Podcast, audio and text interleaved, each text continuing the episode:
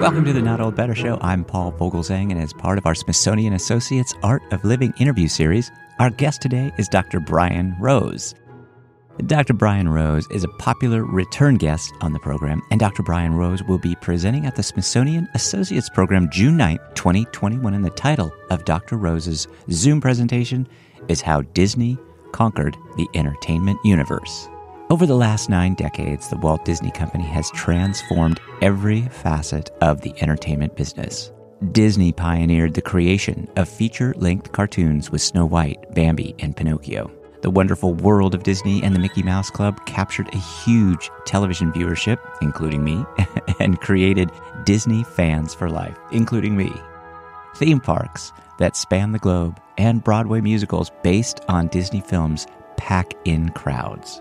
Disney is the owner of the greatest collection of franchise movies from Star Wars to Toy Story to The Avengers under the control of a single studio in Hollywood history. And now the new streaming service Disney Plus is challenging Netflix and other established providers. What are the secrets behind the development of this still growing powerhouse? Dr. Brian Rose, a professor emeritus at Fordham University who has written several books on television history, tells us the remarkable story of creativity and media growth as he answers our questions about how the Walt Disney Company evolved from a small cartoon studio in 1923 to the most powerful force in worldwide entertainment universe today. Please welcome to the Not Old Better Show via internet phone, Dr. Brian Rose. Brian Rose, welcome back to the program. It's my pleasure, Paul.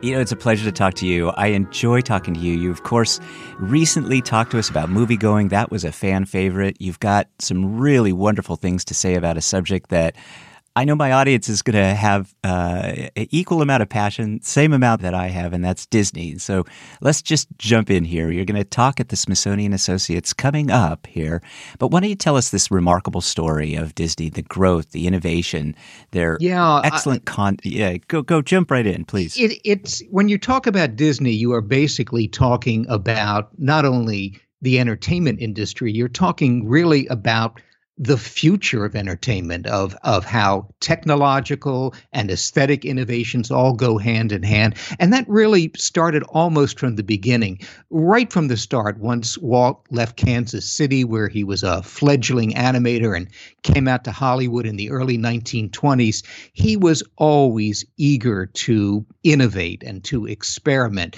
Uh, setting up the small Walt Disney uh, uh, animation studio with his brother and an animator named Ub Iwerks, who was really responsible for what Mickey Mouse would come to look like. Walt was kind of the visionary of the company, always experimenting with with new ideas and particularly with new technology. Uh, the studio introduced uh, cel animation, live action with animation, the first post-produced sound cartoon. I mean, the the list could go on, but I think some of the uh, signature things that need to be uh, at least highlighted. Walt was so concerned with music and his animation. He was the first one to hire a professional composer to improve the music. Some of your uh, listeners may remember the Silly Symphonies. Well, that was because he hired a guy named Carl Stalling, who later moved over to Warner Brothers. He was the first one to use three color Technicolor. But I think what's also important is Walt always emphasized story, particularly emotional stories. He was the first animator who created a special story department in addition to animation in order to highlight those kind of stories that are going to resonate not only with the audience then but really into the future. And i'll just conclude this by noting disney and and the company was the first to recognize that th- there is a future in re-releasing your products in a timely manner. They recognize that there's a generation, and every new generation that comes about, which was usually in Disney's mind about every seven years, meant they could re release their films. And they could re release them in every new technological format, whether it was VHS, whether it was DVD, and now, of course, in its grand conclusion, on Disney Plus. Mm-hmm. Well, it's a company that's been around for nine decades, so they just have a vault, a library yes. that's just massive. They're coming close to a century. Good gosh. Phenomenal. Eh, would you say, you know, if we could break it down in terms of their their story, is it a is it just this absolutely excellent business model or is it is their excellence related to the quality of their content or both? It's re- it's really a, a dual story, mm-hmm. and uh, Walt kind of um, left the animation uh, to a group of senior animators by the late 1940s. His heart, his soul, really became Disneyland, and that took over everything for him, not only planning the first amusement park, but also a grand design which he was hoping to realize in Florida. EPCOT stands for, and let me get this straight Environmental Prototype Community of Tomorrow. And what he was hoping to do was literally to build uh, his own universe. Complete with a workforce that would live there, cars would all circulate underneath. Uh, there would be a monorail uniting things, and uh, it was going to be the perfect world. Uh, Unfortunately, he didn't live to have it realized. And what Roy Disney, his brother, did, who succeeded him as head of the company, uh, what Roy Disney did was essentially turn Epcot into kind of an amusement park. But that was always Walt's goal from from Disneyland onwards is to create something that was completely at his command. And his universe was such that he even lived on the grounds of Anaheim Disney, the, the original Disneyland. He had a had a small apartment. He just felt so yes so much a part and of it. and his greatest his his most uh, favorite activity was riding on the trains. Hmm. He was a train fanatic. Hmm. At his home, he built a miniature train. And that, of course, gave him the idea of what would encircle Disneyland and then be transformed into the monorail and so forth. He he was a, a, he was certainly a guy with a tremendous vision, and also I think rather a hard uh, a hard boss to work for because he didn't like uh, anything that would uh, hamper the way he wanted his vision realized. And now they've marched uh, into the world of Broadway, they really have succeeded in terms of longevity. Yes, and and I think uh, we have to look at the fact that Disney has been led by some visionary uh, CEOs. Michael Eisner basically transformed a company that was really going through some problems in the decades after, excuse me, after Disney's death, and took them into a whole new form of animation when he brought on um, excuse me for a minute there, when he brought on Michael Eis, uh, excuse me, what is this? I've gotten, I've forgotten his name, but uh, he brought on a, a, man to head the animation studio and to transform them into in for pictures like Aladdin and The Lion King, mm-hmm. and uh, then the transformation is that Katzenberg? Broadway. Yes, I'm sorry, Jeffrey Katzenberg. Jeffrey Katzenberg. Mm-hmm. Uh, then the transformation to uh, to Broadway, and the, and then the continuing reinventions to take old animation and transform them into live action. So that I think it was two years ago, the live action version of Lion King became the most profitable film Disney had ever released. And who knows what what the next stage will be? Maybe uh, holographic versions of mm. Disney cartoons. Mm-hmm. They're always, in a sense, going back to the treasure chest and figuring out new configurations. Mm-hmm. Well, you refer to Disney Plus, and there are just a bunch of these pluses out there. There's Paramount Plus, we've got Netflix, Amazon Prime. Of course, the streaming services have, have really prospered during COVID. Disney Plus is really uh, Bob Iger's uh, mm. masterpiece. I mean, okay. Iger took the co- the company into expansion, brought bought Marvel Studios, got the Star Wars films, brought Pixar in, but it was his vision to compete with Netflix. And let's face it, for Disney, a lot of their material was ending up on Netflix, and uh, they saw how Netflix was utilizing Disney content to you know, create their own empire.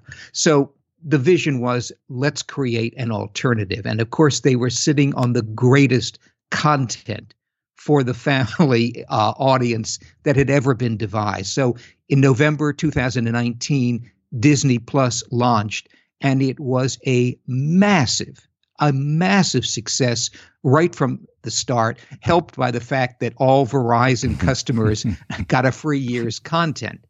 But it was the pandemic that has really transformed Disney Plus into a com- into a, a company now which has half the audience of Netflix in one year uh, to what uh, a, a, figure that Netflix took 10 years to get to, something like 100 million subscribers. Good gosh. That is just a powerhouse and still growing. Yes, and as you note, there certainly are new uh, chapters in the Plus uh, streaming universe. Mm-hmm. But let's face it, they are not sitting on the content that Disney is. Not only all of the Disney cartoons, whether shorts or feature length, but also all the Marvel movies, all of the Star Wars movies, all of the Pixar movies. And for families, uh, you have to subscribe to Disney Plus. There is uh, no if, ands, or buts about it. And programs like Mandalorian are new versions, so the content just keeps rolling right along. Yes, uh, Disney just had a recent conference there announcing 12 more spin offs of Star Wars, like The Mandalorians. So it is a company that truly knows that content is king.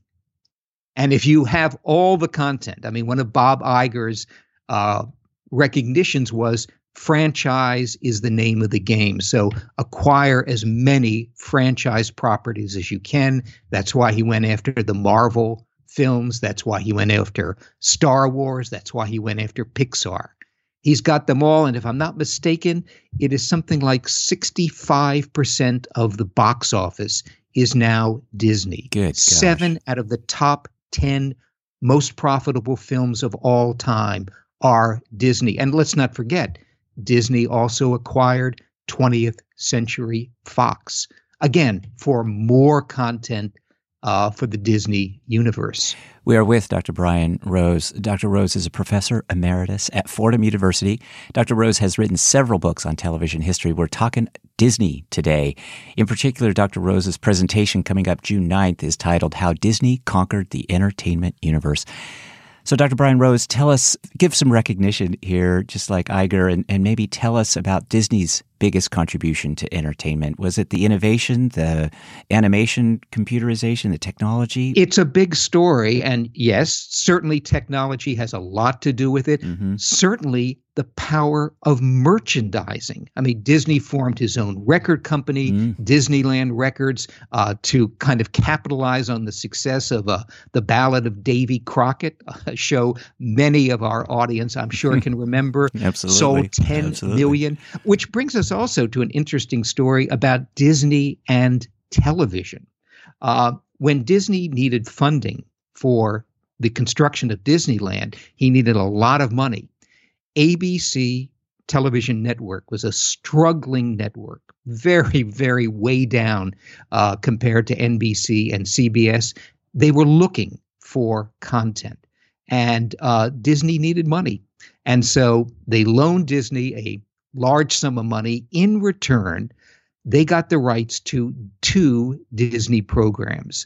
Uh, the first was Disneyland, which essentially was a one hour primetime commercial for the construction of Disneyland, the opening of Disneyland, and the continuation of Disneyland.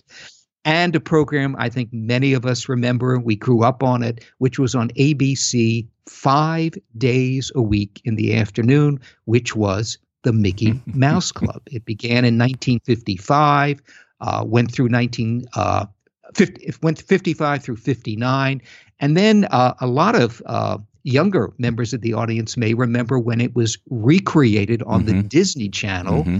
in 1989 and turned out to be the greatest treasure chest for new talent I think that any program uh, can brag about. Christina Aguilera, Britney Spears, Ryan Gosling, and I think I'm leaving out four or five others. All got their start on the revamped Mickey Mouse Club. That was a great program. The Davy Crockett TV show. I, I can probably sing. I won't, but I can probably remember some of those lyrics, Brian Rose. It's a memorable, uh, just a, a, a, a huge library of programs that are are special and they're memorable for a lot of these reasons. They could tap into something they and they still do tap into something in us that we talk about that we want to see more of that we just enjoy sharing with our families. Really, a very special company too. And let's we we have to note that a lot since Disney was very much a company of its time, some of its content has become, uh, let's say, sensitive mm-hmm. and disney has recognized that right now if you go on disney plus and you want to watch peter pan dumbo the swiss family robinson lady and the tramp the jungle book aladdin and the aristocats you are going to get a 12 second content disclaimer about the racially insensitive scenes mm-hmm. which are mm-hmm. in all of those films and this extends even to the amusement park. Uh, I don't know how many of you have taken the Pirates of Caribbean ride. There mm-hmm. was an mm-hmm. auction, the Wench auction, that has since been removed. The Space Mountain Flume ride had a certain uh, narrative uh, section based on Disney's very controversial Song of the South, an animated mm-hmm. live action film based on the Uncle Remus stories, mm-hmm. which is no longer available for viewing anywhere. They really paid a, a, a price for that for that film. Uh, yes, yes. And so they they seem to be doing the right things though with regard to inclusion and diversity. Oh, n- no question mm-hmm. about it. Disney is always kind of up uh, right out there in terms of trying to please as many segments of the public as they can. And uh, though they, like most companies, were very hard hit during the pandemic, 32 thousand jobs were cut as a result of the pandemic. The company lost 1.4 billion dollars, and it's only now that they've reopened the Anaheim Park. Uh, they reopened the Florida Park a bit earlier, but it's going to take time. It's going to take time for them to get back into the position that they were, which again is why their newest president, Bob Chapek, uh, has said that the future of the company mm. is Disney Plus. Well, Dr. Brian Rose has been our guest today. Uh, one final question for you, Dr. Rose. I guess we'll, let's go back a, a, few years and and maybe maybe pull from from your own recollection and your own happy memories. What what's your favorite Disney character? Boy, that is a tough question. I, I, mean, I'm going back, and I have a feeling this might be true for most members of your audience. Mm to some mm-hmm. of our earliest experiences with mm-hmm. Disney. And that's something that needs to be underscored as well. Think about it. For how many generations are Disney cartoons the first movies that most of us can remember? Oh, yeah, most definitely. And so I'd say that it's those childhood films. Mm-hmm. How many of us were had our first emotional uh, devastation watching Bambi's mother oh, right. die in that uh, right. forest fire. Right. So it, it would t- it would be to me all those early films that I saw, Dumbo, Lady and the Tramp, uh, and Bambi, mm-hmm. uh, that I think have the most resonance. of course, several generations later, it's the Katzenberg animated mm-hmm. films that have so much resonance mm-hmm. for people. Beauty and the Beast, Aladdin, and of course, yeah. The Lion King. Yeah, I agree with you about some of those early films. I will remember and never forget some of the music from Sorcerer's Apprentice. We probably watched that ah. a zillion times in our house, and the music was, yes. you know, Fantasia. That was just fantastic.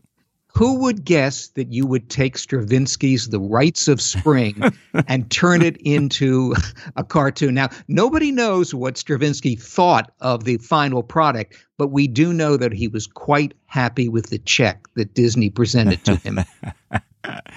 Disney has done some great things. What a pleasure it's been to talk to you, too, Brian. You're just doing great things as well, and we appreciate your time. We would love to have you back. Anytime. The uh, movie going episode. Great. All right. Dr. Brian Rose, our guest today. Thanks so much for your generous time, Brian Rose. My pleasure, Paul.